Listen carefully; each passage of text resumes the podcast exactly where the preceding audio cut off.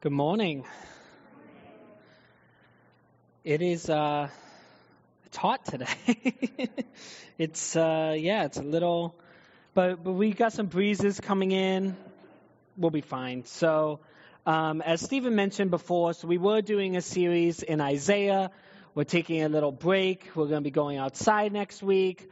So today I'm going to be preaching from First Corinthians and then we're not going to talk about First Corinthians again. So our normal sermon series, it's kind of like a TV show. You know, we start at the beginning of a book and we work our way through. This is kind of like a one shot. This is like a movie, just one picture of um, a couple verses in First Corinthians that we'll look at, uh, soak it in, and then we'll move on to, to the next book. So I believe it's on page 1218 in the Pew Bible in front of you, but it's also in the uh, bulletin as usual. So I'm sure that some of you have noticed. If you haven't noticed, you certainly will once we move back outside and I start wearing t-shirts again. But I have a couple tattoos. I actually have four. And I'm not the only member of this church who does. Now, some Christians some Christians believe that the idea of tattoos and getting tattoos is extremely sinful. They probably get that from Leviticus 19, which says, You shall not make any cuts on your body for the dead or tattoo yourselves. Now, that law was for different people in a different time. The previous verses in that law say, Don't make your daughter a prostitute and don't cut your beard. So you have some that we should follow, and some we should probably cut our beards in the summer, right? Now, reading the Bible in context, reading the Bible's rules in context is extremely important, understanding the Lord's intention for those laws. Just as the Bible tells one another to greet each other with a holy kiss, and yet my cheeks are dry this morning. I don't know if it's just me or if you're all kissing each other and leaving me out. I don't know what it is, but that's okay. Even so, some Christians will still believe that getting tattoos is sinful, probably because the Bible tells us that our body is a temple of the Holy Spirit. Now, the question that could come into that is well, who's right? Right? And this is just one example of a worldly thing that Christians can sometimes disagree on. And I'm not talking about like explicit commands given to us in the Bible, right? Reserving sex for marriage, uh, attending church in fellowship, telling the truth. Those are all like really clear things that the Bible doesn't waver on, right? But I'm talking about things that kind of gray areas, right? Such as drinking alcohol responsibly, gambling, watching all rated movies or TV shows, listening to music that's not Christian, reading non Christian books. I know Harry Potter has been a big contention in the church over the years supporting non-Christian companies, etc., etc., etc. The Bible doesn't really talk about specifically how to deal with that. The Bible doesn't talk about how to invest in stocks well or how to respond when a company or political party does something that we don't we as the church don't agree with. Well, today we're going to look at 1 Corinthians where Paul is writing to the church at Corinth about the idea of Christian liberty, Christian liberty.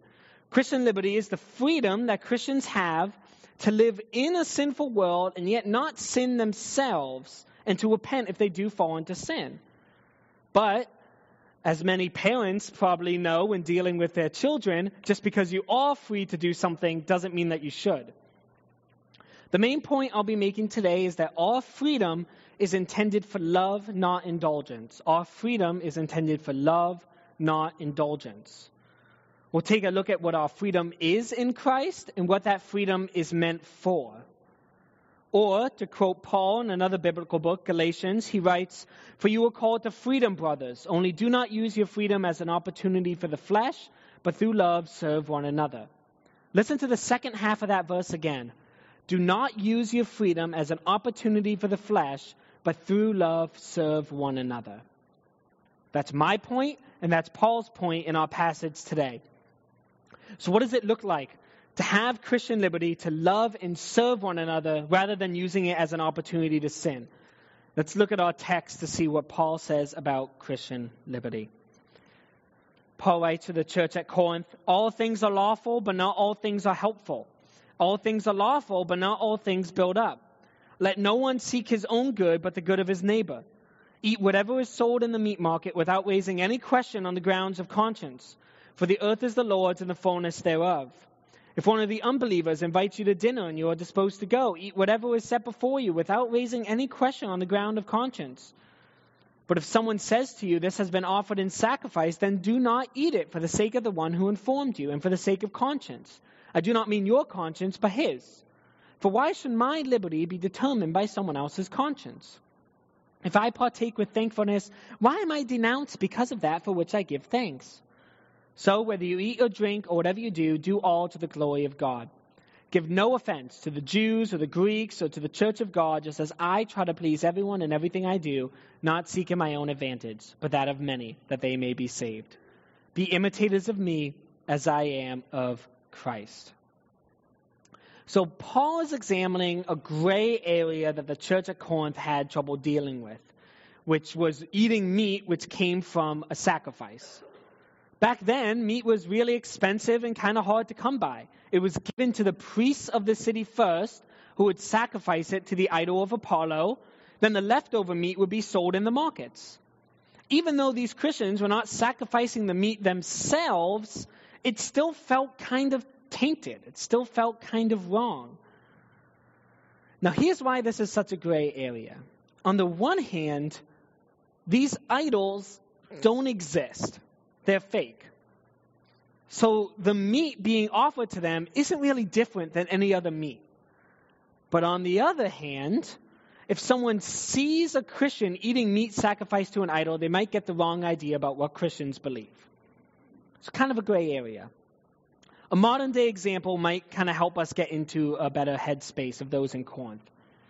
Our salvation, which I'll, I'll talk about in a little bit, is not based on what we do. Our salvation is not based on the food we eat or the drinks that we drink. Our salvation is based on Christ's work for us on the cross. We have no impact on it based on what we do. We are free to eat and drink however we please. So, as Christians, theologically, yes, we are allowed to drink alcohol as long as we abide by the Bible's clear commands to be sober minded and not drunk or else, elsewise inhibit our ability to think clearly. Peter writes a few times in his books to be sober minded and self controlled. And Paul specifically writes not to get drunk on wine. So if you drink alcohol to lose control or to cope with things in unhealthy ways, you're in sin. But if we can drink alcohol responsibly, with not, lose, not losing self control, making sure that our conscience is clear, then you're probably fine. You're not sinning. However, if there is one among you who cannot separate drinking alcohol from getting drunk, we wouldn't want to encourage that person to drink or even drink around them out of respect. So, in the same way with our example today, you're free to eat whatever meat is in the market, but if there's someone among you who has trouble eating the meat without sacrificing to that false idol, it's probably not best to eat around them. What I'm getting at here is the context is what matters of the situation, the character of the situation. That's what Paul is saying today. All this is wrapped up in the main idea that I mentioned earlier do not use your freedom as an opportunity for the flesh, but rather through love serve one another. So let's see how Paul breaks down this argument. Read the first five verses with me. Paul writes, All things are lawful, but not all things are helpful. All things are lawful, but not all things build up. Let no one seek his own good, but the good of his neighbor. Eat whatever is sold in the meat market without raising any question on the grounds of conscience, for the earth is the Lord's and the fullness thereof. If one of the unbelievers invites you to dinner and you are disposed to go, eat whatever is set before you without raising any question on the grounds of conscience. Now, when Paul quotes all things are lawful, he's not quoting a Bible verse. There's not a Bible verse that says that. He's most likely quoting a saying that the Corinthians had and would use to sometimes justify sinful actions. So even though it's not from the Bible, it comes from a theological truth that all things are lawful for us. All of us have sinned and fallen short of the glory of God. We are created to be holy to love one another, to worship God with all of our being. But ever since the Garden of Eden, when humans first sinned, we have been infected with sin and unable to completely throw off our sinful ways. The just penalty for that sin is death. We cannot live a sinless life, and therefore we have to take that penalty of spiritual death and absence from God. This is why it is so important that Christ came and lived a sinless life. His death on the cross is massively important. That's why we have crosses everywhere. But do not forget that his death on the cross only has meaning because of his sinless life. We can't forget that part of the gospel. Because he lived a perfect sinless life, he did not deserve the penalty of death that was given to him on the cross. He took that for us. He died for us on the cross. So now when we break the law and when we sin against him and against others, we can repent and be forgiven because our past, present, and future sins have all been paid for by his one sacrifice on the cross. We're not just given one get out of jail free card, we're given an unlimited number.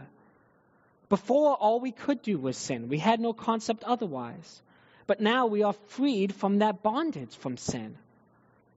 Jesus says it better than I ever could. He says, So if the Son sets you free, you will be free indeed. If you want a more theologically deep explanation of this concept, Romans 8 does a really great job of breaking it down.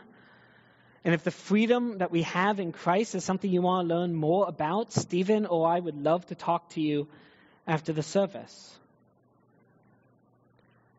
So, since we are given a free life to live unafraid of the law because our penalty has already been paid for, everything is technically lawful to us. Romans 8 says, There is therefore no condemnation for those who are in Christ Jesus. For the law of the Spirit of life has set you free in Christ Jesus from the law of sin and death. We have no condemnation because Christ has already took our penalty we have been set free from the law of sin and death. But even though we are free, we shouldn't use that freedom to continue to fall into sin. We shouldn't use that freedom to continually stray from God and into the tempting poison of sin. Consider this just as a toddler gains freedom from a crib doesn't mean that they should throw themselves off of the bed. The freedom to drive when you turn 16 doesn't mean go ahead and get into the first accident you can. The freedom to spend money doesn't mean spend it all. The freedom of speech doesn't mean to hate. Just because we can do something and we have the freedom to do something doesn't mean that we should. But Paul specifically in our text today is talking about food. Look at verses 25 and 26 again. Eat whatever is sold in the meat market without raising any question on the grounds of conscience, for the earth is the Lord and the fullness thereof. So he's quoting Psalm 24, which talks about how the Lord is Lord over the entire earth. It's his, he made it. He gets to determine how it's used. The fact that meat is God's creation given to us to eat trumps anyone's intention of using it to offer to false idols. Just because someone uses a car for the sinful action of running someone over doesn't erase its intended purpose of driving on the roads. If someone gets into a car accident and runs someone over, the person who drove the car is at fault, not the car company, because the car company intended it for driving, transportation. So, in terms of a believer's conscience, Paul says we are free to eat whatever meat is in the market. We're free to even go over someone's house and eat whatever they put before us. Since we know that someone else's sin cannot cost us our salvation, because our salvation is because of Christ's work on the cross, not because of what someone does to us, we can go over and eat whatever we want. Time spent with non Christians won't cost us our faith unless we let it. Now, what do I mean by that? Consider the role of influence in our everyday lives. The Bible has a lot to say about the effect on bad influences on us. Proverbs 13 says, Whoever walks with the wise becomes wise, but the companions of fools will suffer harm. Proverbs 6 says, Can a man carry fire next to his chest and his clothes not be burned? Proverbs 22 says, Make no friendship with a man given to anger, nor go with a wrathful man, lest you learn his ways and entangle yourself in a snare. So, as Christians, we're free to be friends with people outside of the church, right? But if we're spending time with someone who makes unwise decisions and influences you more than you influence them, you may want to evaluate how your friendship is affecting your heart. And don't hear me say that everyone inside the church is everyone outside the church is bad because we all know that it can be a little complicated. But what I'm saying is, in general, we as Christians are free to be friends with people who don't believe what we believe. But we need to be careful about the role of influence that they have on us. It's great to love and care for others, to use the love that Christ has given us and care for other people. But if someone is leading us away from God or if someone is leading us into unhealthy habits, then we should probably evaluate that friendship. We are still free but we need to be cautious of sin, which can entangle us and lead us away from God. Psalm 16 says, The boundary lines have fallen for me in pleasant places. I will praise the Lord who counsels me. We need to trust that the Lord's rules for our life and guardrails for our life are for our good and that they're wise. His strict commands and his warnings in the Bible are for our good guardrails for how we ought to live our life with freedom.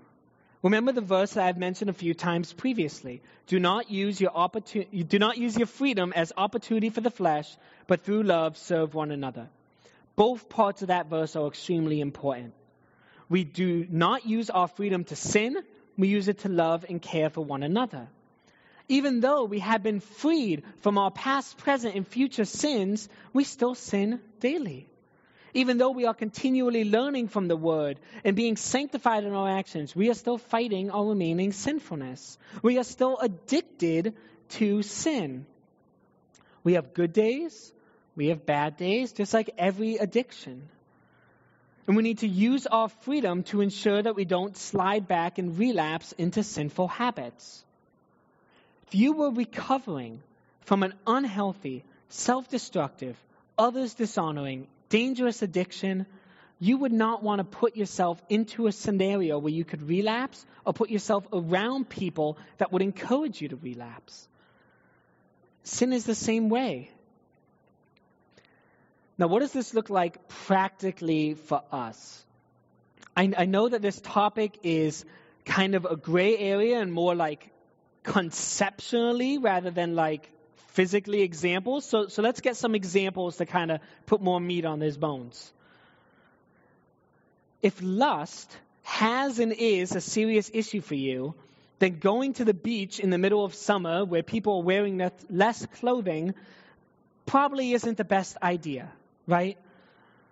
Or if you cannot trust yourself to skip over a sexual scene in a movie, then just don't watch the movie. You wouldn't want to be in a situation where you could be tempted to cause adultery with your eyes. Going to the beach or watching a movie doesn't affect your salvation, right? The Bible doesn't say you're saved only if you don't watch these movies.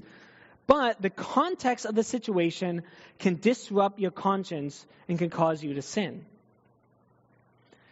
Or another example, if anger has and is a serious issue for you, then watching a news station or being friends with someone on social media that continually insults and hates their neighbor of another political party or another race, that can cause you to feel the same hatred.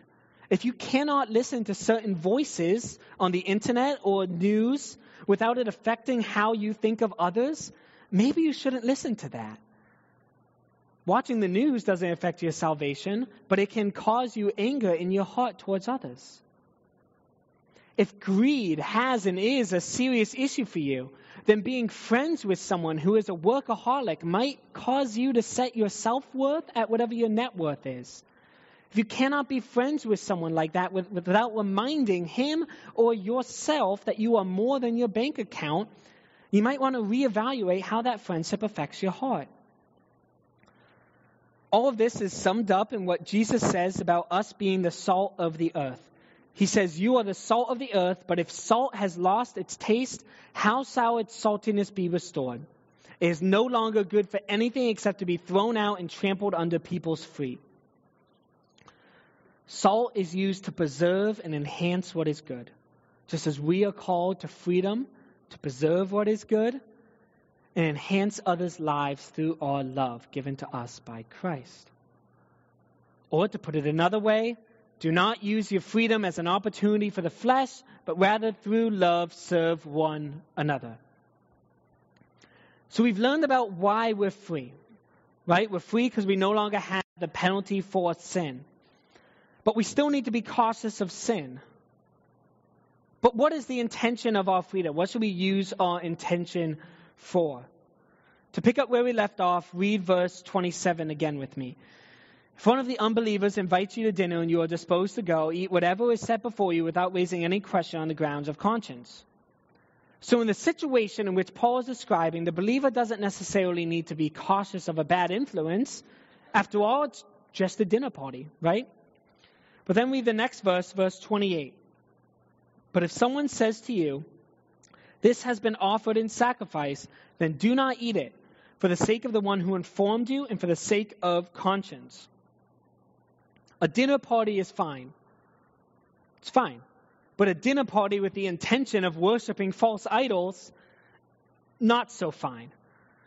This is a Christian who has been freed from practicing idolatry in this way. It's assumed that they literally used to partake in offering meat to idols. They're freed from that. They're free.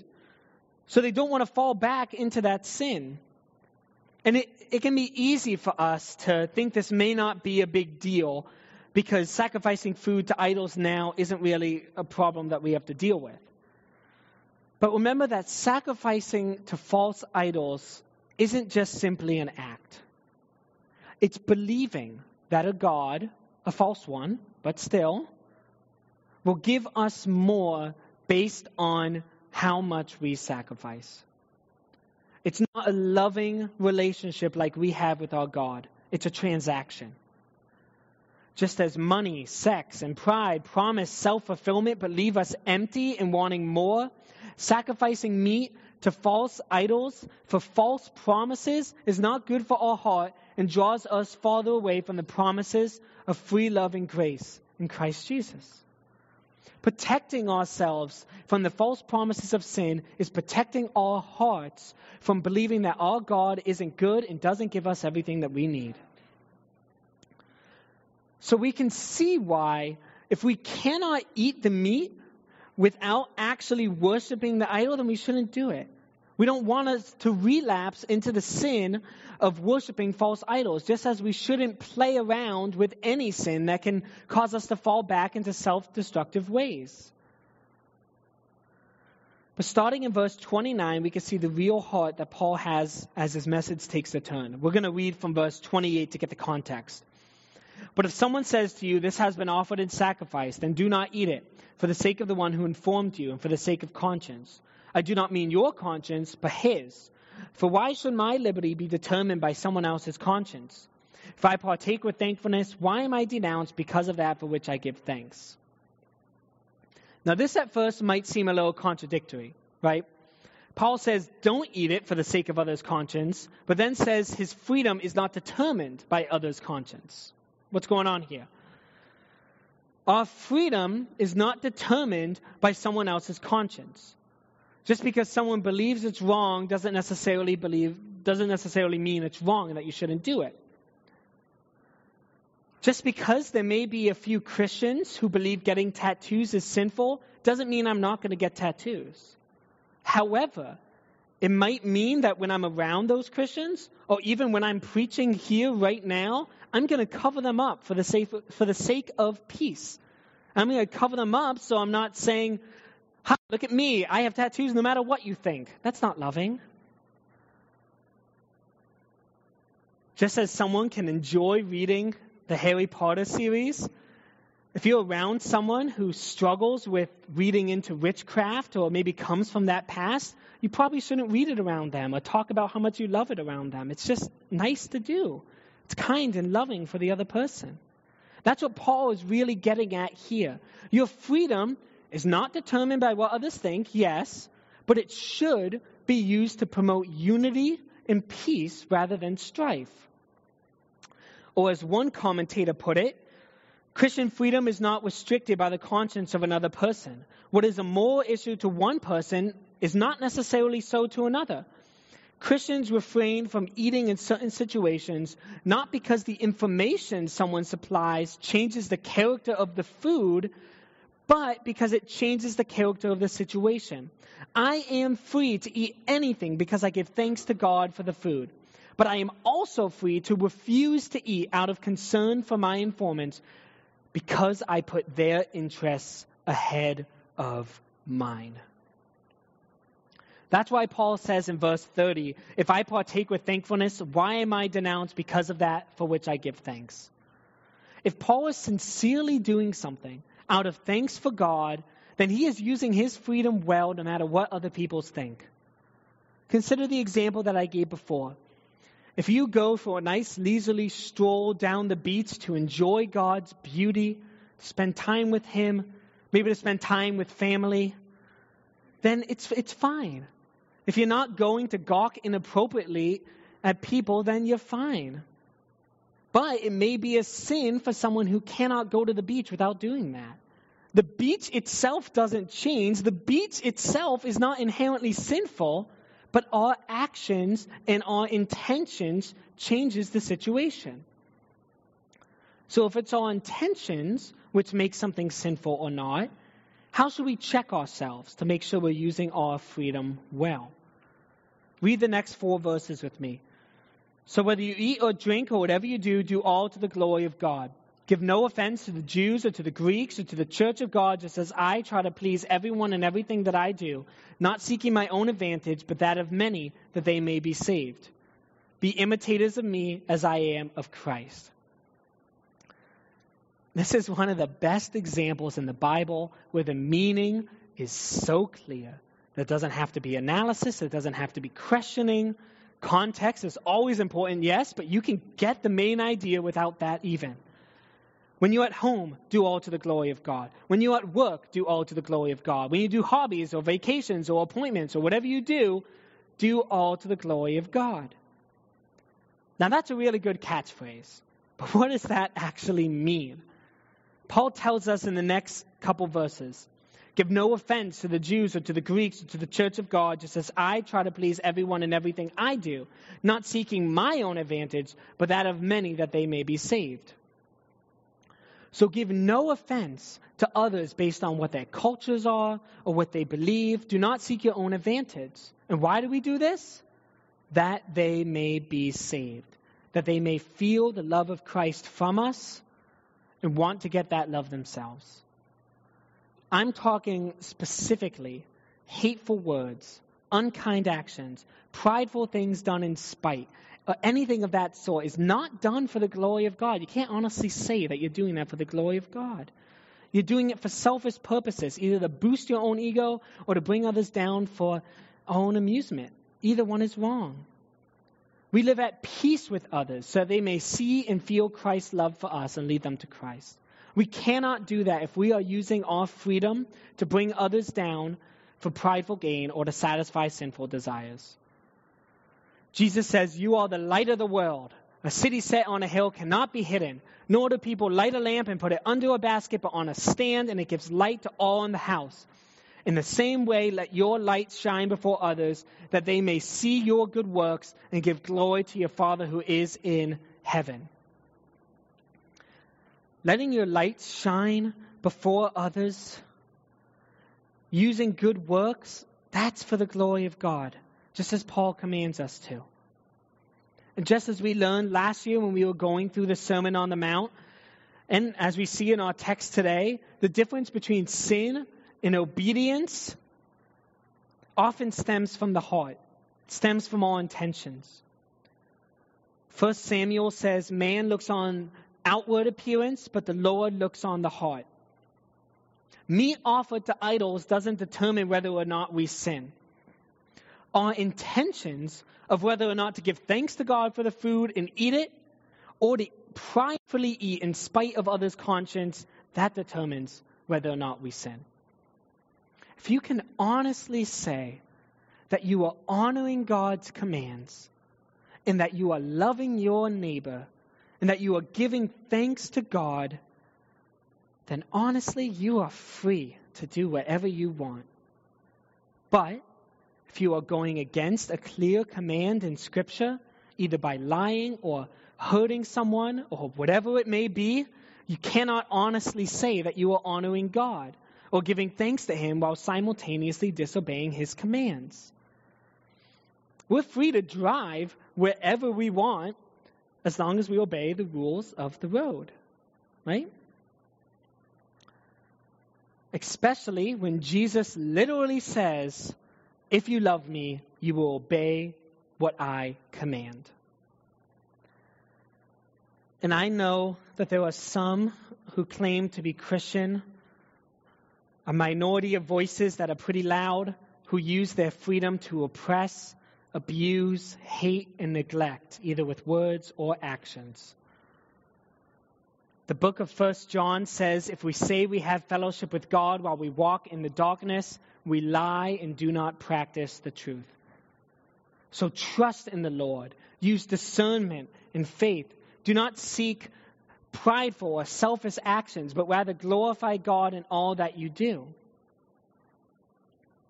All of that said, I know that I have been, and Stephen has been, and other people in the church other people outside of the church, even, have been extremely, extremely encouraged by the way that all of us here have handled the past year or so. We have been extremely kind and caring towards other people as we've dealt with restrictions, masks, virtual church, virtual growth groups, outside worship, inside worship. We have done it all with very, very, very little strife. And that is awesome. I am extremely encouraged by that. And other people are too. That gets noticed as people see the love that we have for one another. So ultimately, in conclusion, all of this boils down to God has set us free from sin so that we may live in love. Or, yet again, do not use your freedom as an opportunity for the flesh but through love serve one another. It might be helpful for you to actually memorize that verse so that when determining if something is sinful or not, you can fall back to it. As Christians, we have been set free from Christ's sacrifice for us. We are free to avoid sin, and if we fall back into it again, we can repent and have faith that we have been forgiven. As Christians, we are free to live in and partake in a world that has turned away from God without turning away ourselves. But that takes discernment. We are free to enter into a mosque for a tour or to visit other countries with different religions. We're free to even go into a spooky graveyard on Halloween because we know that our location doesn't determine our salvation. Although we should probably use discernment on whether or not others will get the wrong idea of Christ from us doing so, or if we would feel tempted to participate in whatever is happening. We are free to go to the movie theaters and see whatever film that we want, although we should discern if the content of the film will cause us to sin or not. There was a really great article that I read a while ago that talked about how, you know, violence in movies, that's fake. They're not really killing people on screen. But nudity in movies, that's more often than not a real person that you are sinning against by looking at them inappropriately. That's how I've been judging things.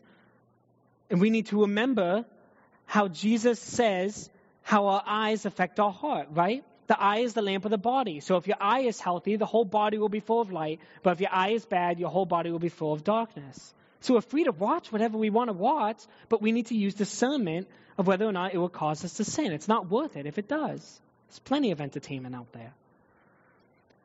In the same way, we are free to spend our money however we please, but we should discern if what we are buying can be used to honor and thank God, or if it's just another trinket that will be here today, gone tomorrow. Could your money be spent in other ways, such as buying a gift for someone or taking a friend out to dinner? Consider how you can bless others with the blessings that God has given you with your freedom. Now, some of you may have noticed that we have one final verse to discuss, and that's because I was leaving it for the end. Cherry on top. Chapter 11, verse 1, Paul says, Be imitators of me as I am of Christ. Paul is saying, Listen, I'm not going to spend the entire letter telling you every single little thing you can do in Corinth and whether or not it's sinful. But I will tell you to make sure that you are glorifying God and loving your neighbor. But when it comes to specific actions you do, follow me as I follow Christ. And this is huge for us now.